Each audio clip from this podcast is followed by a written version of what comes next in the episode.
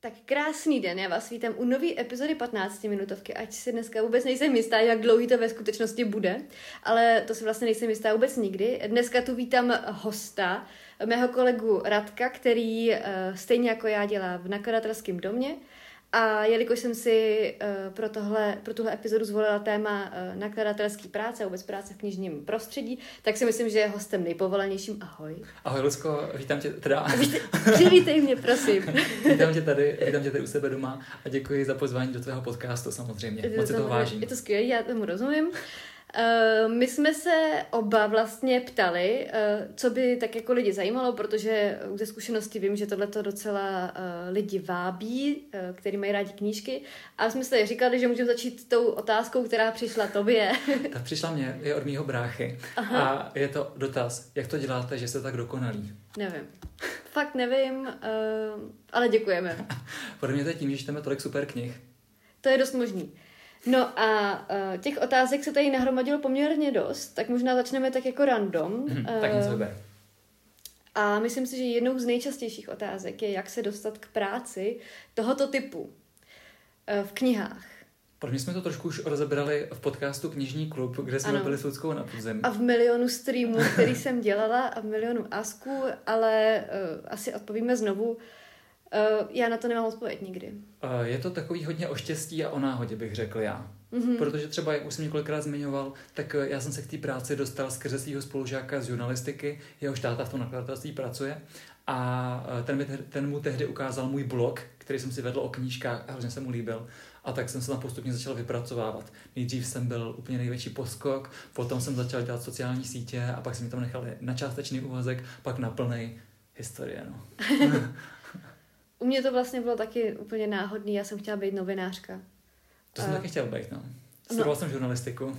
Ale dneska bych to asi jako neměnila, nechtěla být žurnali- žurnalistou, protože mám trošku pocit, že ta pozice novináře se v dnešním světě hrozně uh, dynamicky mění, že už to není jako super dotáhnout to do Mladé fronty, no to dneska mm. asi obecně není super, a nebo dotáhnout to do české televize, tam teda taky začíná být trošku horko, tak dejme tomu do rozhlasu, ale že už spíš stejně ty novináři mění v osobnosti, nebo v zahraničí to člověk pozoruje, že už vlastně značkou není to médium, ale spíš eh, ta osoba eh, novináře. A na druhou stranu ty už jsi vlastně taky taková osobnost, že jo? Takže to by to podle mě sedlo, tenhle ten nový styl. Uh, no já jsem dělala zprávařku, takže toho největšího poskoka, co klopí četku. Uh, do dneška v hospodářkách vzpomínají na to, jak Zelinková odseděla dvě, dvě směny za sebou, což pro představuje 16 hodin v kuse, uh, protože kolega po mně prostě nepřišel. a já jsem tam neměla jako nervy to tam nechat a odejít, takže jsem tam seděla 16 hodin v kuse, což je prostě od nějakých sedmi asi do 10, nebo do kolika to bylo, do 11, no strašný. Hmm. Uh, já jsem se vlastně k žádný pořádný žurnalistice ani nikdy nedostala. Teda jsem dělala na prezidentský kampani Zemana, uh, na té první, což bylo strašné. Jakože fakt. A já jsem to klopila, já jsem to dělala na web. Ne jako, že bych dělala tu kampaň, jo, jo, ale já jsem jako zpracovávala pro hospodářky a pro web i hned uh, jsem zpracovávala vlastně uh, Zemana, protože uh, tehdy, když ještě bylo těch prezidentských kandidátů deset, tak já jsem přišla pozdě na tu poradu, kde jsme seděli celý ten tým těch zprávařů a rozdělovali se, eh, kdo si k komu půjde, že jo, všichni chtěli France, a, nebo prostě takový jako milí, jo, tam byla ještě vlastně Stáňa Fischerová, byla ještě naživu tehdy. A já jsem přišla pozdě, takže jako vostuda hrozná a zrovna se tam šéf ptal, takže kdo si vezme Zemana a já jsem si zrovna sedala a říkám, no tak já. A bylo to, a bylo to hrozný, jako opravdu hrozný to bylo. První kolo uh, měl schválně v maličkatý kavárně, kam se vlastně tím, že tam byly všechny média, tak jsme se museli střídat, protože to bylo v lednu a my jsme se museli střídat, kdo bude uvnitř. A jsme se ohřáli. Bylo jako fakt sviňár na vodně, že to vybral tak, aby jsme se tam nevešli. Hlavně tam byly kamery všech televizí, takže tam prostě nebyl prostor. Strašný. Druhý kolo bylo ještě horší, protože tam se okamžitě všichni ožrali. Becherovkou. Mně se líbí, jak jsme se od dotazu, jak jsme se dostali k práci v nakladatelství. Dostali prezidentský volbě. To se mi děje furt. No to jsem jako dodala jenom k, to, k tomu novinář, novinářskému řemeslu, nechtěla bych to dělat, užila jsem si dost. Byla to jako zábava a neustále mě někdo považoval za hostesku. Neustále prostě. Kdykoliv jsem přišla někam, tak mi říkal, jako jsem hosteska, vypadni prostě. Bylo mi to Nebo stačno, ještě, ještě cigárečko a no, pivo jedno. Jako nikdo mě nebral vážně, to mužský svět to byl, nebo já jsem to tak vnímala, bylo to nepříjemný. No, pak je tady docela zábavný dotaz, eh, na který si nejsem jistá, jestli nalezeme pozitivní odpověď, ale aspoň je poprvé položen.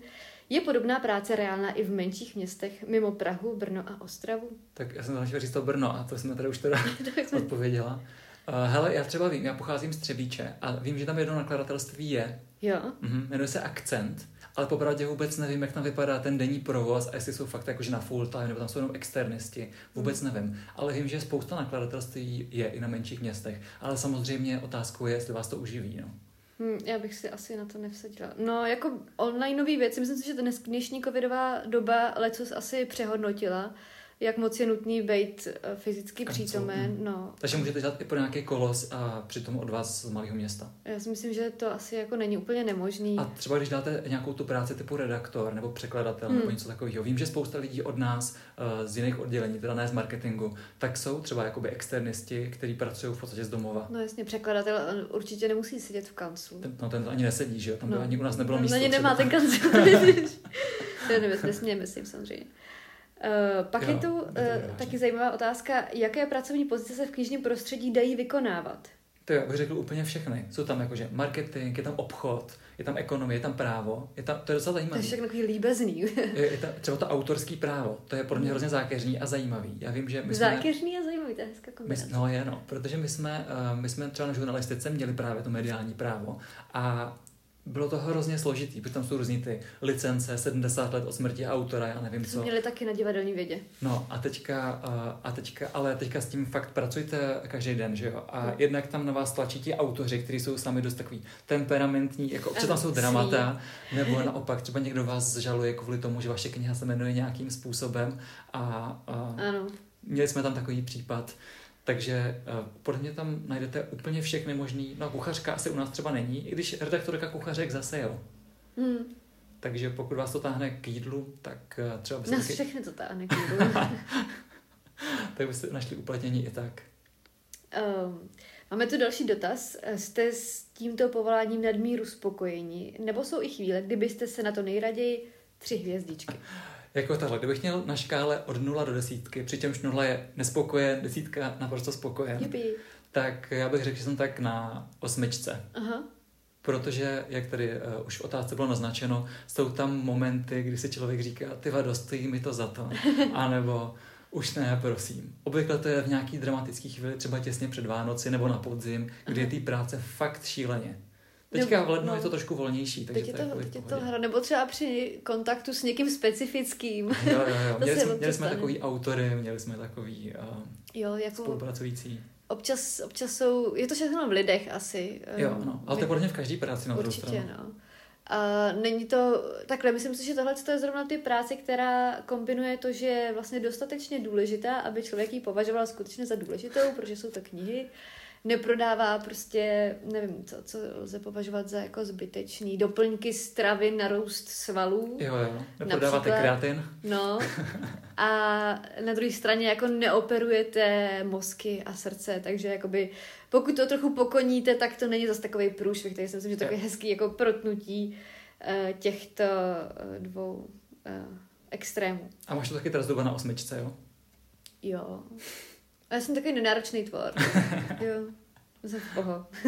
Hele, teďka tady mám nějaký dotaz já, ale tak teďka ještě tak ten svůj. Ano, tak počkej, já, tam tady, najít, já tady musím najít. Dobře, tak já ho přečtu. Tady máme takový odbornější. Kolik knih se ročně včera vydá a jaký je nejoblíbenější žánr? Eh, včera se ročně vydá kolem, tuším, 15 tisíc knih. Teďka hmm. se vyšla uh, zpráva Svazu českých knihkupců a nakladatelů. A, a ta druhá část dotazu byla jaká? Jaký je nejoblíbenější žánr? Asi z hlediska uh, produkce lomeno uh, kupování. To já bych řekl, že úplně nejprodá, nebo nejvydávanější podle mě bude možná nějaká uh, odborná, jakože třeba Určitě, nějak, no, ty taky... práva, zákonníky jo, a takovýhle věci. Něco daňového a vysokoškolský skripta a tyhle ty věci. Ale pokud zůstaneme u beletrie, tak tam bych řekl, že to bude u nějaký detektivky nebo romantika. Hmm, asi jo. Možná i ta dětská knižka má docela silnou produkci. Nevím přesně, jak to je číselně. Hmm. Ale nejoblíbenější, no, nejoblíbenější budou takový ty bestsellerové kousky někde mezi autor, českýma autorkama současnýma a thrillerem a detektivkou asi zahraniční. Jo, asi jo. Myslím, že to bude takový nejpopulárnější. Tak máš svůj dotaz? Jo, já tady mám zajímavý dotaz. Proč nelze někdy převzít originální název knihy? Například Verity od Colin Hooverová mm-hmm. nebo nová novinka od Jojo Moyesový. Mm-hmm. Uh, tady narážíme na takovou zajímavou specifičnost českého trhu. My, my máme vysledovaný, že knížky, ve kterých je uh, jméno hlavní hrdinky, tak se moc neprodávají.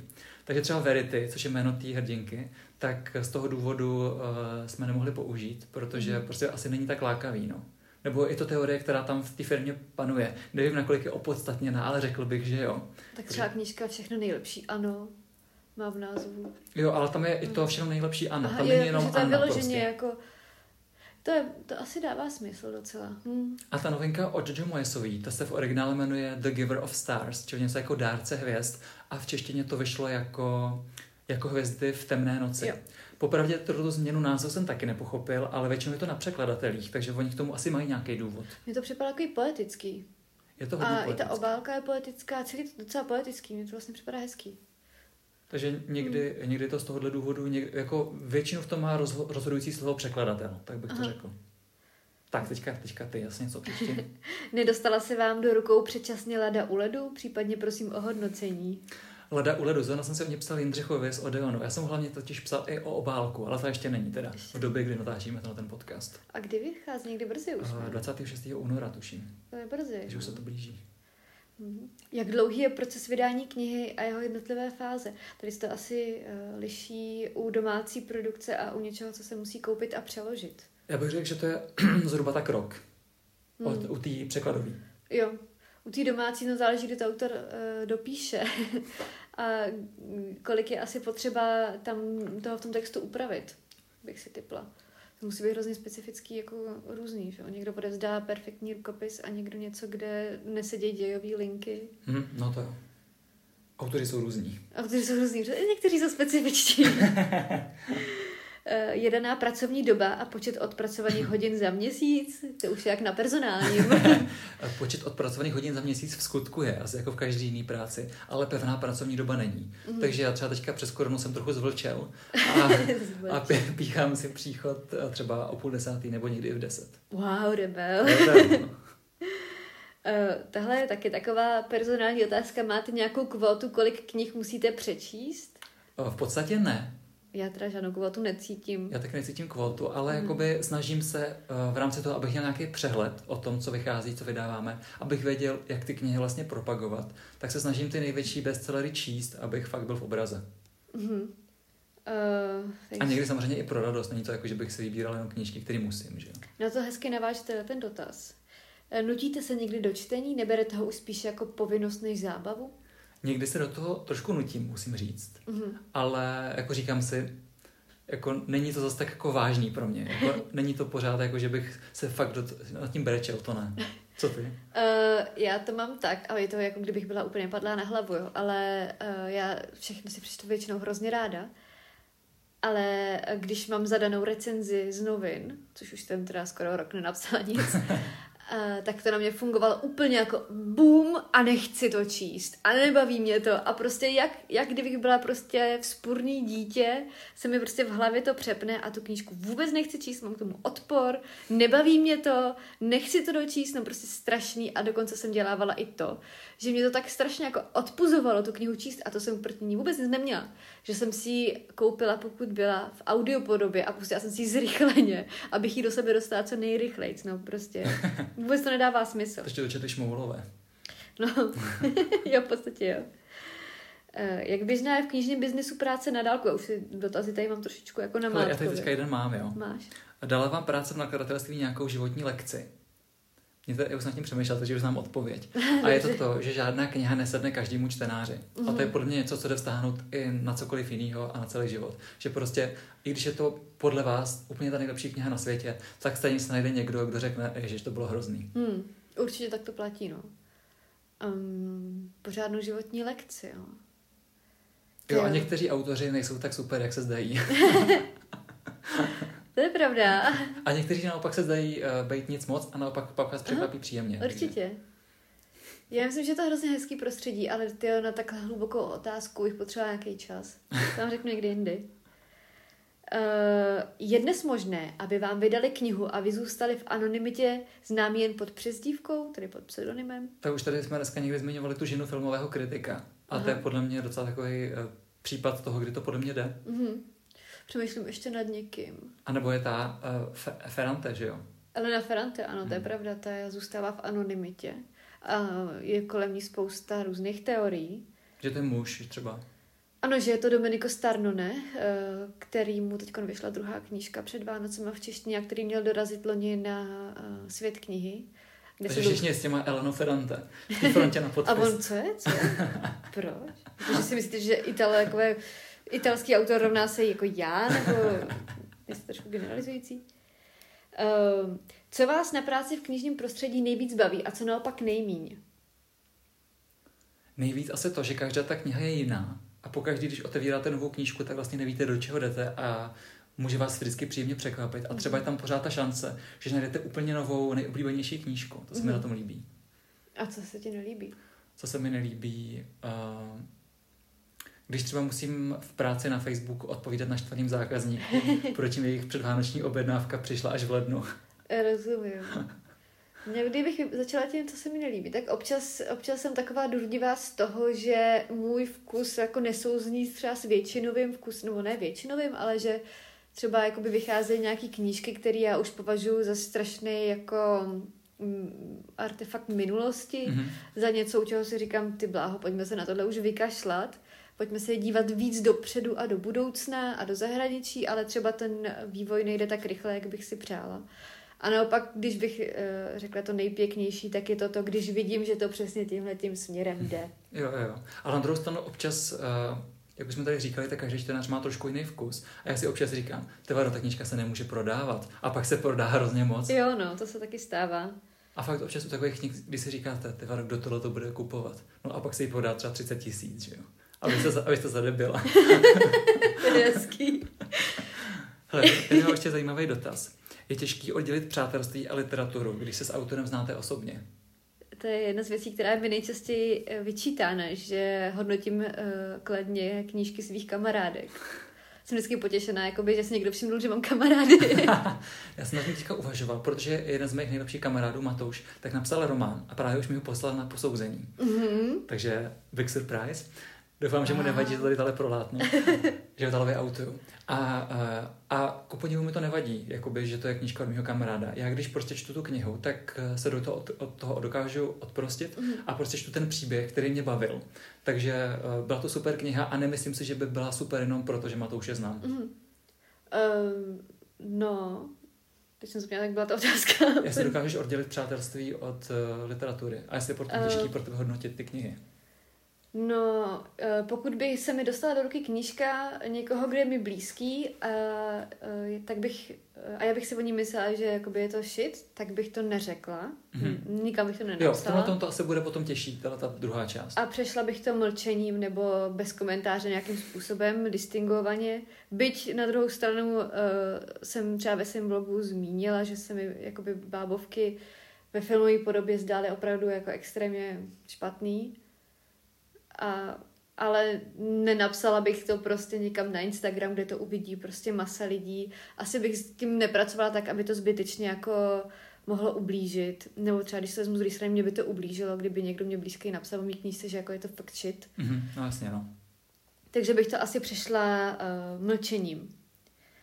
Uh, Tady byla docela zajímavý dotaz, který jsem ztratila. Jo, uh, existuje pozice, která se živí pouze čtením a psaním recenzí? Jo, říká se tomu lektor a u nás to dělá kolegyně Saša, která v podstatě celý den tráví jenom tím, že hledá nový rukopisy, ty zahraniční teda. Potom jsou ještě literární skauti, kteří procházejí ty české rukopisy. A ona teda právě řeší celý den jenom to, že čte ty rukopisy a předpokládá, co se bude prodávat, co se nebude prodávat. Pro mě to je hrozně náročná práce, protože, jak už jsme říkali, ten odhad je někdy těžký. Je těžký se oprostit od vyloženě jenom vlastního úsudku, i když má člověk nějaký znalosti. No mě tomu ještě napadá, že jsou vlastně uh, lidi, kteří recenzují knihy. Jo, to taky. Uh, já jsem to dělala dlouhý roky a rozhodně se tím nedá jako živit. Hmm. To prostě nejde. Eh, to jsou věci, za které dostanete pár stovek, takže to ani jako člověk nedělá v žádném případě pro peníze, protože by, no, to, to nejde. Jsou to jako opravdu věci, které třeba musíte dělat x. Eh, spousta lidí může dělat jako, že píše tam, tam, tam, tam a tam. Jo, jo, jo. Takže se mu to nějakým způsobem poskládá do nějakého nájmu, ale jinak opravdu to jsou uh, texty většinou za pár stovek, na kterým pracujete vlastně několik dní, protože to několik dní čtete, pak si to musíte nechat uležet, napsat to, takže je to spíš jako opravdu srdcová věc. Tak, pak jsou tady otázky na vzdělání. Jaký typ vzdělání je nejvíc poptávaný pro kreativnější pracovní pozice v knižním biznesu? To jo, kreativnější. Tak jako pokud myslíte kreativnější jako marketing, tak asi marketing je fajn, ale třeba já ani Lucka marketing vystudovaný nemáme a naučili jsme se ho za pochodu, že jo? Ano, já jsem párkrát v životě přemýšlela nad tím, že bych si tu školu jako dodělala, zejména protože ji mám jakoby za rohem teďko.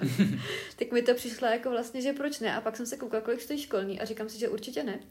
Uh, a navíc už jsem na to i stará. Já si myslím, že uh, jsou jiný předpoklady konkrétně k tomuhle tomu. Jsou věci jako pojmy a to, jak něco funguje, to se člověk jako dá naučit. Může se naučit, jsou kurzy, myslím, že to docela stačí. Já jsem jich taky pár absolvovala, vyloženě jako marketingových a mhm. strategických kurzů. I copywriting se do nějaký míry dá naučit. Je potřeba konkrétně v tomhle oboru si myslím, že je potřeba prostě vášeň Mm-hmm. Pokud člověk nebude mít vášeň, tak to prostě nepůjde úplně, úplně tak, jak by mělo. A bezchybná čeština. Nebo korektor. Mm. Jo, to, to si budeme povídat. A ještě, že tady je knížka 100 perliček pro nemilovníky ano, češtiny. Ano, a bude druhá. A bude druhá, no super. Uh, takže to uh, nějaká míra kreativy, uh, nebo takhle, uh, je dobrý v sobě dokázat jako vzbudit kreativitu když ji potřebujete. Já třeba vím, že mi funguje, když se jdu zaběhat, nebo když jako jdu a nechám jako hlavu volně, jako ať si plynou ty myšlenky, tak většinou mě něco napadne nebo něco vyřeším a tak podobně.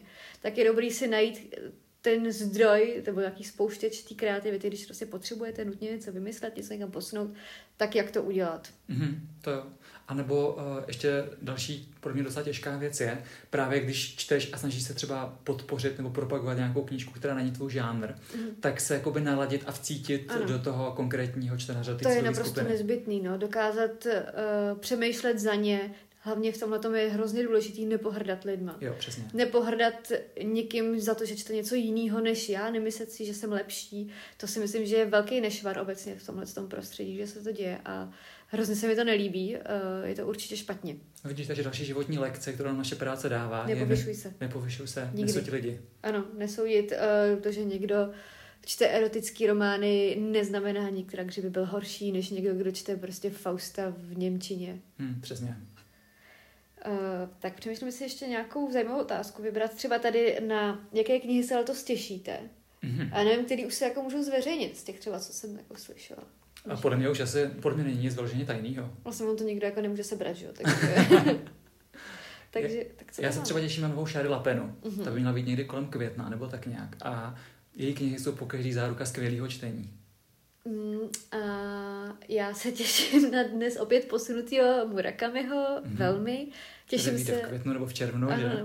Možná někdy vyjde. Umíte někdo japonsky, mohl by se když tak přihlásit. Propojíme.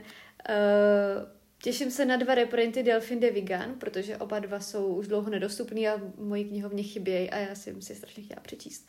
Taky vyjde kniha Roky od Virginia Woolf. Mm-hmm, uh, ano. Ano, snad poprvé. Vyjde ta Emma Labudová. Lada v zimě? Nebo Lada, lada u ledu. lada a nějaký živel. A uh, vypadá to, že by snad mohl být i nějaký Marek Šindelka, nebo mm-hmm. minimálně na něčem pracuje. A hrozně doufám, že vyjde v té DK eh, edici eh, feminismus, doufám. Jo, kniha feminismu. To bych, to bych moc ocenila. Jo, a má být novinka od Andyho Weira, mm-hmm. uh, Project The Hill Mary, Andy Weir, wow. autor Martina. Wow.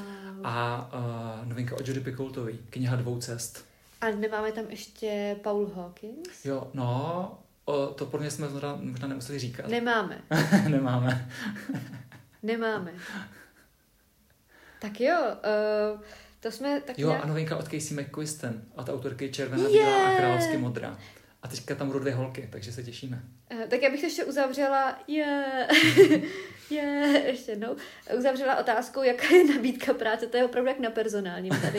jaká je nabídka práce na knižním trhu, které, to jsme možná odpovídali, nejčastěji, z jaký uh, práce uh, jako nejčastěji potkat? Úplně nejčastěji nabízí pozici skladník. U nás konkrétně, U nás. no. A nebo nějaký IT pozice, které vlastně si moc nesouvisejí. Um, já myslím, že těch marketingových pozic vlastně je docela dost, ale obávám se, že jsou teda fixovaný na Prahu nebo na Brno, tak jako občas něco potkám. A nebo redaktor, brand manager a podobně. No. A taky grafik, jako podle mě třeba, ano. pokud umíte Photoshop a tyhle ty věci, tak se s tímhle tím skillem rozhodně můžete mm. uplatnit. Ano. Tak jo, eh, já ti děkuji, že jsi tady pomohl zodpovědět haldu otázek. Já děkuji moc za pozvání. A já doufám, že eh, to zodpovědělo otázky, které eh, byly tázané a že jste o něco moudřejší. Třeba někdy dáme pokračování. Ano, klidně mi můžete napsat někam další otázky, když se se sbírají, tak, tak to bude pokračovat. Tak jo, tak ahoj. Ahoj.